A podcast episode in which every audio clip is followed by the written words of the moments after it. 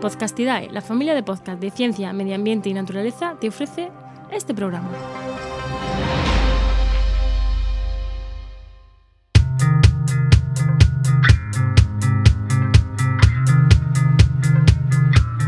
¿Qué pasa?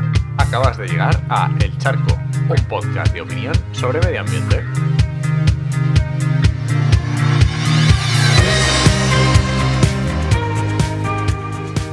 Soy Enoch Martínez, ambientólogo y profesional del medio ambiente, porque trabajo y me he formado para ello, y hoy voy a opinar sobre greenwashing y el contenedor amarillo. Es un tema que faltaba y ya tenía ganas. Y es que nos estamos acostumbrando a las fake news. Esto no sé si es bueno o malo, con todo el tema este del COVID-19 y la pandemia. Están proliferando mucho eh, las, las fake news y bueno, era algo que, no sé, que el periodismo se está considerando, hay personas que lo están considerando como un medio para conseguir algo interesado y no como un fin que le informar. Y no sé, es una tendencia que yo creo que cada vez vamos a tener que, acostumbrarnos y saber aprender a discernir entre una cosa y otra. Y dentro de estas fake news yo considero al greenwashing como otra fake news.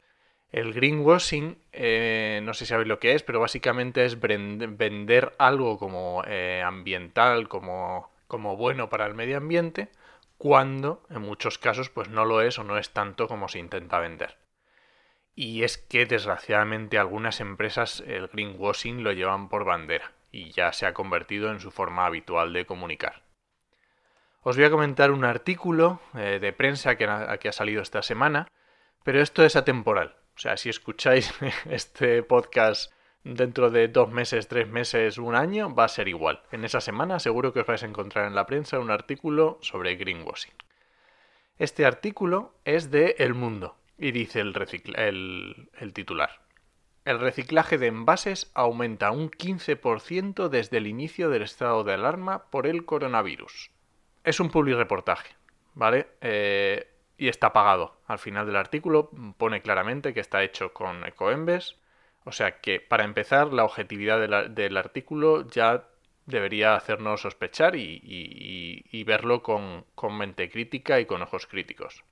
Según Ecoembes, en reiteradas noticias en medios de comunicación, el porcentaje de reciclaje de contenedor amarillo en España anda cerca del 80%.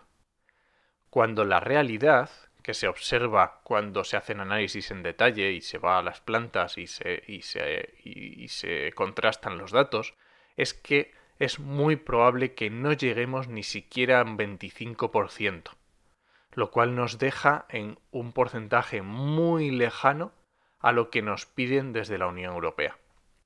¿Y por qué decimos que hay tanta discrepancia? Pues es muy sencillo.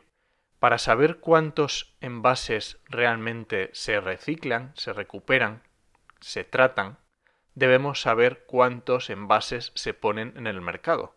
Si tú dices yo en he vendido tantas latas de Coca-Cola y en las plantas de reciclaje he conseguido reciclar tantas, eh, haciendo una suma entre una y otra puedes saber qué porcentaje estás reciclando. El problema es que los datos de envases que se ponen en el mercado no los tenemos.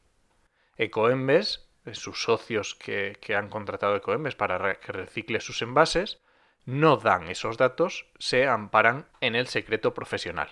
Pues vale, pero si no tenemos los, los datos de entrada, lo que nos diga Ecoembes que recicla nos lo tenemos que creer, pues es un poco complicado. Yo la verdad es que dudo bastante.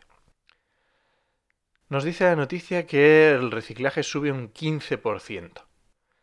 Y, yo me pregunto, ¿cómo es posible? O sea, ¿qué está pasando aquí para que mm, se, suba un 15%? ¿Qué ocurre? ¿Por qué en la época normal no, no puede subir ese 15%? Eso es que hay mucho porcentaje de mejora todavía. Y tengamos en cuenta que estos días la hostelería está cerrada, en la mayoría. Entonces, ¿qué pasa con esos envases de la hostelería? ¿Que esos no se reciclaban? o que ahora estamos en casa y estamos eh, tomando lo que no lo que no se gastaba en la hostelería, no sé, esto es un poco un poco raro. O a lo mejor es que estamos produciendo más envases, que están entrando más envases al mercado porque se demandan más y eso es lo que está aumentando los números. O, o, realmente es porque, no sé, la gente se ha vuelto loca y quiere bajar al contenedor simplemente para salir de casa, pero es un poco raro porque te da lo mismo echarlo al resto que al cubo del amarillo. No lo sé, a mí estos datos me surgen, me dan muchas dudas. También hay que tener en cuenta, yo no sé si mm, os habéis fijado, a lo mejor esto es el sesgo de la observación, pero yo veo que los envases, por lo menos en mi barrio, se recogen con una frecuencia bastante alta. A lo mejor es que podemos mejorar ese sistema de recogidas. Bueno, es una, es una opción. También es cierto que hay mucha menos gente por la calle, por los parques o por los espacios naturales y obviamente la lata que te comes, la que te tomas, pues las te la estás tomando en casa. Y a lo mejor en casa nos da un poco de pereza tirarlo al suelo y luego tener que recogerlo. No lo sé. Bueno, son, son cosas que nos debemos preguntar. Pero realmente tenemos que fijarnos en el negocio que significa confundir las palabras reciclar y separar. Hay que tener en cuenta que nosotros, los ciudadanos, lo que hacemos en nuestras casas es separar los residuos. Vemos el tipo de residuo y lo echamos a un bote en nuestra casa, a un cubo de basura separado o lo que sea.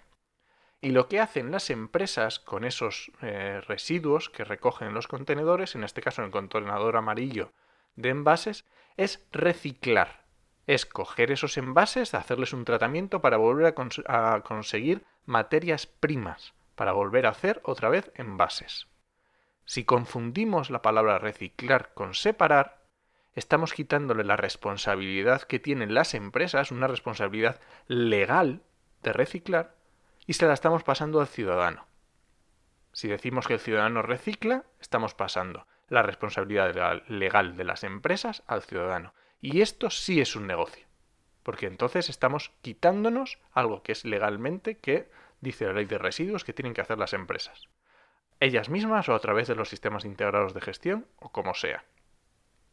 Y dentro de este artículo también es muy curioso que además de Coembes, obviamente, se cita a una empresa de estas que, reciclan, ¿no? que, se llevan o que deberían reciclar, que se llama Griño Ecologic.